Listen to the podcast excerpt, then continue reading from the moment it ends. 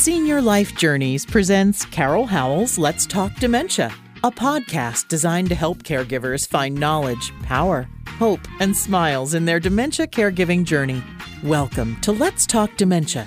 Here is your host, best selling author, Carol Howell. Hi, caregivers. I'm Carol Howell, and this is Let's Talk Dementia. Well, in our last episode, I told you that we would talk about well being naked. I didn't get into it in that episode, so we're going to cover that today. Well, being naked is something we were experiencing the minute we were born, right? We all came into this world without clothes, and um, somebody hit us on the bottom and we cried, and life went on. Um, but as we age a little bit, we soon discover that running around naked is just not accepted in polite company. But it does happen with dementia. So let's talk about that a little bit and some stories and how you might handle it, what your responses might be. Well, you've got to recall that our folks with advancing dementia um, are losing the ability to know what is appropriate and what's inappropriate.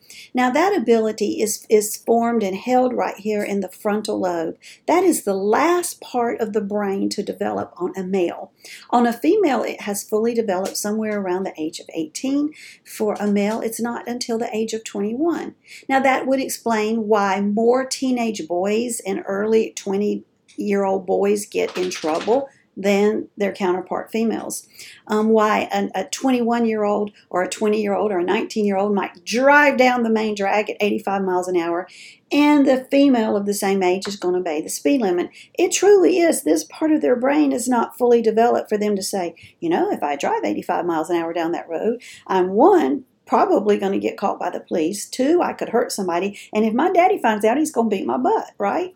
They're going to think that. The 20, uh, that the female's going to go, well, that would just be dumb because the speed limit is 45. I'm going to do the speed limit. Uh, we always knew that women think better than men, didn't we? Yeah, pretty much. that's my theory on it. But it is that that part of the brain is not fully developed. So that's also the part of the brain that helps you know um, what is socially acceptable and what is socially unacceptable. Things that you can say to your husband that you would never say to your priest or your rabbi or your preacher. Um, jokes that you could tell, that maybe, well, you probably shouldn't be telling them anyway, but you would certainly not tell them at Sunday school. That's all right here in the frontal lobe. Told you about frontal temporal lobe dementia. That is the disease that affects the frontal lobe and the temporal lobe, and those folks have very few filters left to know what's appropriate and inappropriate. But it's because that part of the brain is so drastically affected. Now, with Alzheimer's, that part of the brain is affected also. Not as much as with frontotemporal lobe dementia, but still it is it is affected. So we lose our filters. I can tell you, my sweet mama had a certain word she liked to say a whole lot. And um, she had two of them she liked to say that she would never have said. One of them she would never have said, but she said it, and it ooh, it just landed on me not so well. The one word, I bet you can guess what it is.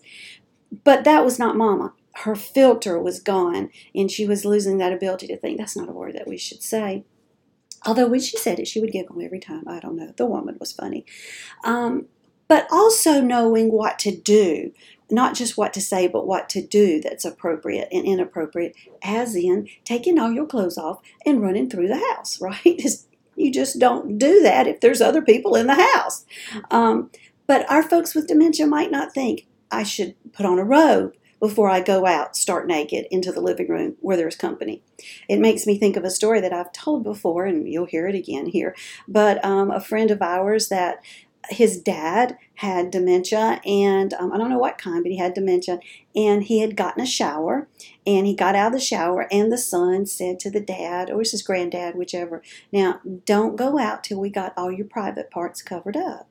And the son went, I don't know, to the closet or something to get a towel. And before he could turn around, dad had walked out and he had covered his privates. So he thought. And he said, Paul, I've covered up my privates. And he had laid a washcloth across his chest and the rest of glory just showing, right?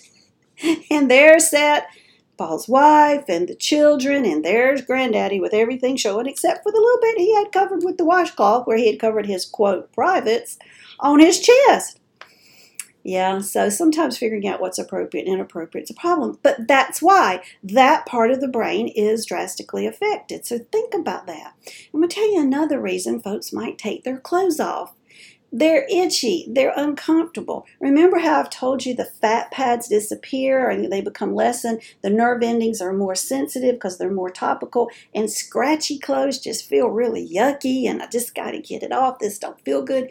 You know how that is. You've thrown away or donated pieces of clothing that were really pretty, but they drove you bonkers crazy when you wore them. And so, for our folks with dementia, that is more of a problem. That's why you got to be aware of soft clothing. Are you putting soft clothing on folks?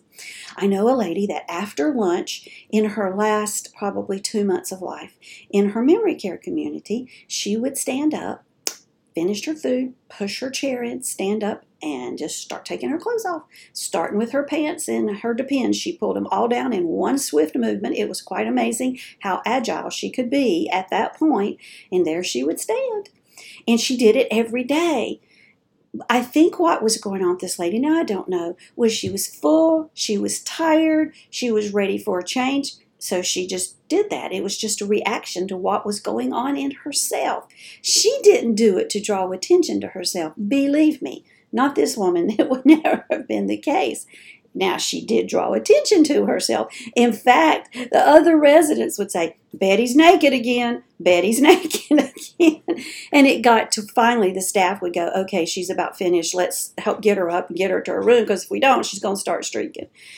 But why did she do it? Well, she didn't do it to irritate the staff or to draw attention to herself. Her brain was damaged and it was being drastically damaged day by day. She was in late stage Alzheimer's.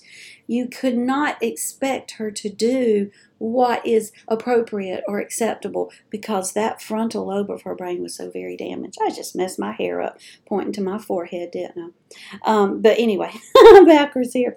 That was Miss Betty. She she was a trip, and I did love her and, and enjoy being with her, but she would flat take her clothes off in a minute. So I know a husband and wife who used to sing in assisted living, and um, they sang gospel music. He played the guitar, and she sang, and they were singing the song, um, I Saw the Light you know, I saw the light, I saw the light, no more in darkness. But anyway, they were singing that. And um, up comes this man just running through the dining room where they were singing, stark naked, not a piece of anything on. And so the man playing the guitar singing started singing. And I saw the moon too, right? Because he was being mooned by this guy. I think it's kind of funny. But the guy did not do it for attention. He did not. So getting angry at our folks because they're taking all their clothes off is just not going to do any good. They're not doing it for any reason besides either they can't think it through, their clothes are uncomfortable. It's just something that's, hey, wonder what would happen if I took that off, or if I undid, if I took my pants off, what would happen? They're not thinking it through, so not don't be upset with upset with them. What you say instead is, well, it does look like you just took your panties off. Uh huh. You're standing here without a shirt on. Maybe we should go find you a shirt. Would you like to have a nap? You just finished lunch. Maybe it's time for a good nap. Let's just go on down to your room and, and let's get you ready and let you take a nap.